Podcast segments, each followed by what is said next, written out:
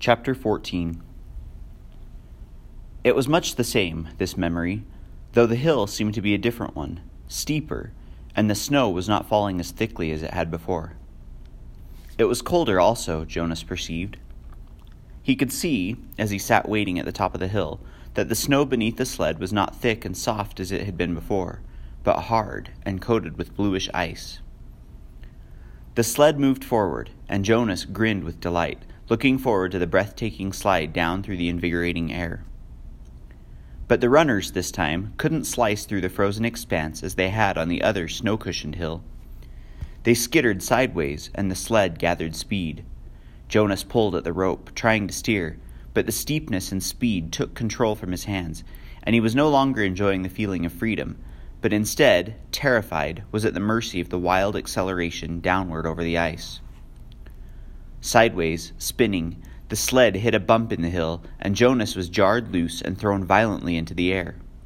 He fell with his leg twisted under him and could hear the crack of bone. His face scraped along jagged edges of ice, and when he came at last to a stop, he lay shocked and still, feeling nothing at first but fear. Then, the first wave of pain. He gasped. It was as if a hatchet lay lodged in his leg, slicing through each nerve with a hot blade. In his agony, he perceived the word fire and felt flames licking at the torn bone and flesh. He tried to move and could not. The pain grew. He screamed. There was no answer. Sobbing, he turned his head and vomited onto the frozen snow. Blood dripped from his face into the vomit. No! he cried, and the sound disappeared into the empty landscape, into the wind.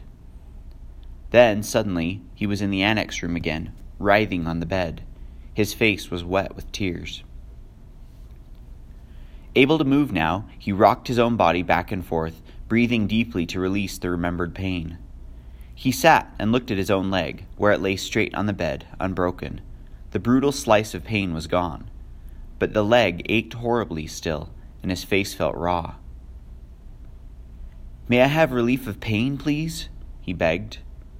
It was always provided in his everyday life for the bruises and wounds, for a mashed finger, a stomach ache, a skinned knee from a fall from a bike. There was always a daub of anesthetic ointment or a pill, or, in severe instances, an injection that brought complete and instantaneous deliverance. But the giver said no and looked away. Limping, Jonas walked home, pushing his bicycle that evening. The sunburn pain had been so small in comparison and had not stayed with him, but this ache lingered. It was not unendurable, as the pain on the hill had been. Jonas tried to be brave. He remembered that the chief elder had said he was brave. Is something wrong, Jonas? his father asked at the evening meal. You're so quiet tonight. Aren't you feeling well? Would you like some medication? But Jonas remembered the rules no medication for anything related to his training, and no discussion of his training.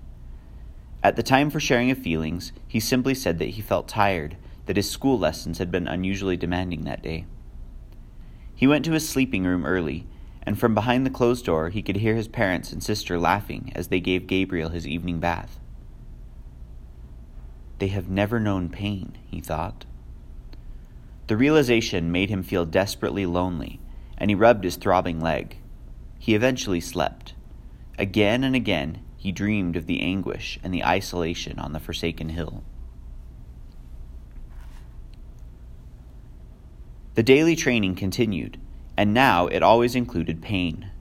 The agony of the fractured leg began to seem no more than a mild discomfort as the giver led Jonas firmly, little by little, into the deep and terrible suffering of the past.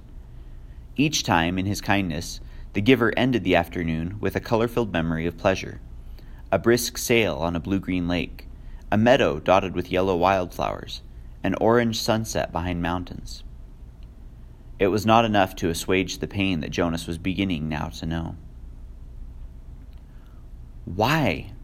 Jonas asked him after he had received a tortuous memory in which he had been neglected and unfed. The hunger had caused excruciating spasms in his empty, distended stomach. He lay on the bed, aching. Why do you and I have to hold these memories? It gives us wisdom, the giver replied. Without wisdom, I could not fulfill my function of advising the committee of elders when they call upon me.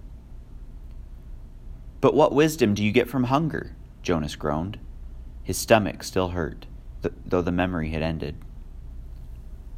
Some years ago, the giver told him, before your birth, a lot of citizens petitioned the committee of elders. They wanted to increase the rate of births. They wanted each birth mother to be assigned four births instead of three, so that the population would increase and there would be more laborers available. Jonas nodded, listening. That makes sense. The idea was that certain family units could accommodate an additional child. Jonas nodded again. Mine could, he pointed out. We have Gabriel this year, and it's fun having a third child. The committee of elders sought my advice, the giver said. It made sense to them, too, but it was a new idea, and they came to me for wisdom. And you used your memories? The giver said yes. And the strongest memory that came was hunger. It came from many generations back, centuries back. The population had gotten so big that hunger was everywhere excruciating hunger and starvation. It was followed by warfare. Warfare? It was a concept Jonas did not know, but hunger was familiar to him now. Unconsciously, he rubbed his own abdomen, recalling the pain of its unfulfilled needs. So you described that to them? They don't want to hear about pain. They just seek the advice. I simply advised them against increasing the population. But you said that was before my birth. They hardly ever come to you for advice. Only when they. What was it you said? When they have a problem they've never faced before. When did it happen last? Do you remember the day when the plane flew over the community? Yes, I was scared. So were they. They prepared to shoot it down, but they sought my advice. I told them to wait. But how did you know? How did you know the pilot was lost? I didn't. I used my wisdom from the memories. I knew that there had been times in the past, terrible times, when people had destroyed others in haste, in fear, and had brought about their own destruction. Jonas realized something. That means, he said slowly, that you have memories of destruction, and you have to give them to me too, because I have to get the wisdom. The giver nodded. But it will hurt, Jonas said. It wasn't a question. It will hurt terribly, the giver agreed. But why can't everyone have the memories? I think it would seem a little easier if the memories were shared. You and I wouldn't have to bear so much by ourselves if everybody took a part. The giver sighed. You're right, he said. But then everybody would be burdened and pained. They don't want that. And that's the real reason. That's the real reason the receiver is so vital to them and so honored. They selected me and you to lift that burden from themselves. When did they decide that? Jonas asked angrily. It wasn't fair. Let's change it. How do you suggest we do that? I've never been able to think of a way and I'm supposed to be the one with all the wisdom. But there are two of us now, Jonas said eagerly. Together we can think of something. The giver watched him with a wry smile. Why can't we just apply for a change of rules? Jonas suggested. The giver laughed. Then Jonas, too, chuckled reluctantly.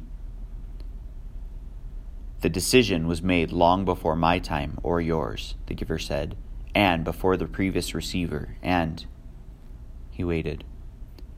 Back and back and back. Jonas repeated the familiar phrase. Sometimes it had seemed humorous to him, sometimes it had seemed meaningful and important. Now it was ominous. It meant, he knew, that nothing could be changed.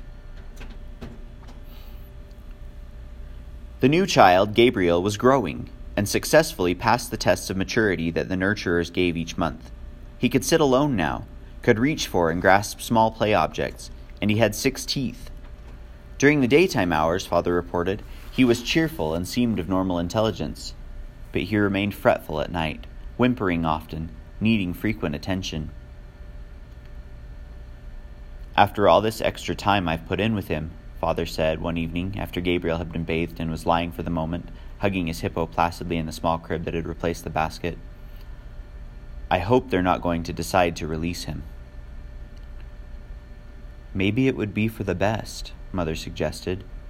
I know you don't mind getting up with him at night, but the lack of sleep is awfully hard for me. If they release Gabriel, can we get another new child as a visitor? asked Lily. She was kneeling beside the crib, making funny faces at the little one, who was smiling back at her. Jonas's mother rolled her eyes in dismay. No, father said, smiling. He ruffled Lily's hair. It's very rare, anyway, that a new child's status is as uncertain as Gabriel's. It probably won't happen again for a long time. Anyway, he sighed, they won't make the decision for a while. Right now, we're all preparing for a release we'll probably have to make very soon. There's a birth mother who's expecting twin males next month. Oh dear, Mother said, shaking her head. If they're identical, I hope you're not the one assigned. I am. I'm next on the list. I'll have to select the one to be nurtured and the one to be released. It's usually not hard, though. Usually it's just a matter of birth weight. We release the smaller of the two. Jonas, listening, thought suddenly about the bridge and how, standing there, he had wondered what lay elsewhere. Was there someone there waiting who would receive the tiny released twin? Would it grow up elsewhere, not knowing ever that in this community lived a being who looked exactly the same? For a moment, he felt a tiny, fluttering hope that he knew was quite foolish. He hoped that it would be Larissa, waiting. Larissa, the old woman he had bathed. He remembered her sparkling eyes, her soft voice, her low chuckle. Fiona had told him recently that Larissa had been released at a wonderful ceremony. But he knew that the old were not given children to raise. Larissa's life elsewhere would be quiet and serene as befit the old. She would not welcome the responsibility of nurturing a new child who needed feeding and care, and who would likely cry at night. Mother? Father? he said, the idea coming to him unexpectedly. Why don't we put Gabriel's crib in my room tonight? I know how to feed and comfort him, and it would let you and father get some sleep. Father looked doubtful. You sleep so soundly, Jonas. What if his restlessness didn't wake you? It was Lily who answered that. If no one goes to tend Gabriel, she pointed out, he gets very loud. He'd wake all of us if Jonas slept through it. Father laughed. You're right, Lily Billy. All right, Jonas, let's try it, just for tonight. I'll take the night off and we'll let Mother get some sleep too. Gabriel slept soundly for the earliest part of the night. Jonas, in his bed, lay awake for a while. From time to time, he raised himself on one elbow, looking over at the crib. The new child was on his stomach, his arms relaxed beside his head, his eyes closed, and his breathing regular and undisturbed. Finally, Jonas slept too. Then, as the middle hours of the night approached, the noise of Gabe's restlessness woke Jonas. The new child was turning under his cover, flailing his arms, and beginning to whimper. Jonas rose and went to him. Gently, he patted Gabriel's back. Sometimes that was all it took to lull him back to sleep. But the new child still squirmed fretfully under his hand. Still patting rhythmically, Jonas began to remember the wonderful sail that the giver had given him not long before. A bright, breezy day on a clear turquoise lake, and above him the white sail of the boat billowing as he moved along in the brisk wind. He was not aware of giving the memory, but suddenly he realized that it was that it was becoming dimmer, that it was sliding through his hand into the being of the new child. Gabriel became quiet. Startled, Jonas pulled back what was left of the memory with a burst of will. He removed his hand from the little back and stood quietly beside the crib. To himself, he called the memory of the sail forward again. It was still there, but the sky was less blue, the gentle motion of the boat slower, the water of the lake more murky and clouded. He kept it for a while, soothing his own nervousness at what had occurred, then let it go and returned to his bed. Once more, toward dawn, the new child woke and cried out. Again, Jonas went to him. This time, he quite deliberately placed his hand firmly on Gabriel's back and released the rest of the calming day on the lake. Again, Gabriel slept. But now Jonas lay awake, thinking. He no longer had any more than a wisp of the memory, and he felt a small lack where it had been. He could ask the giver for another sail, he knew, a sail perhaps on ocean next time, for Jonas had a memory of ocean now and knew what it was. He knew that there were sailboats there too, in memories yet to be acquired. He wondered, though, if he should confess to the giver that he had given a memory away. He was not yet qualified to be a giver himself, nor had Gabriel been selected to be a receiver. That he had this power frightened him. He decided not to tell.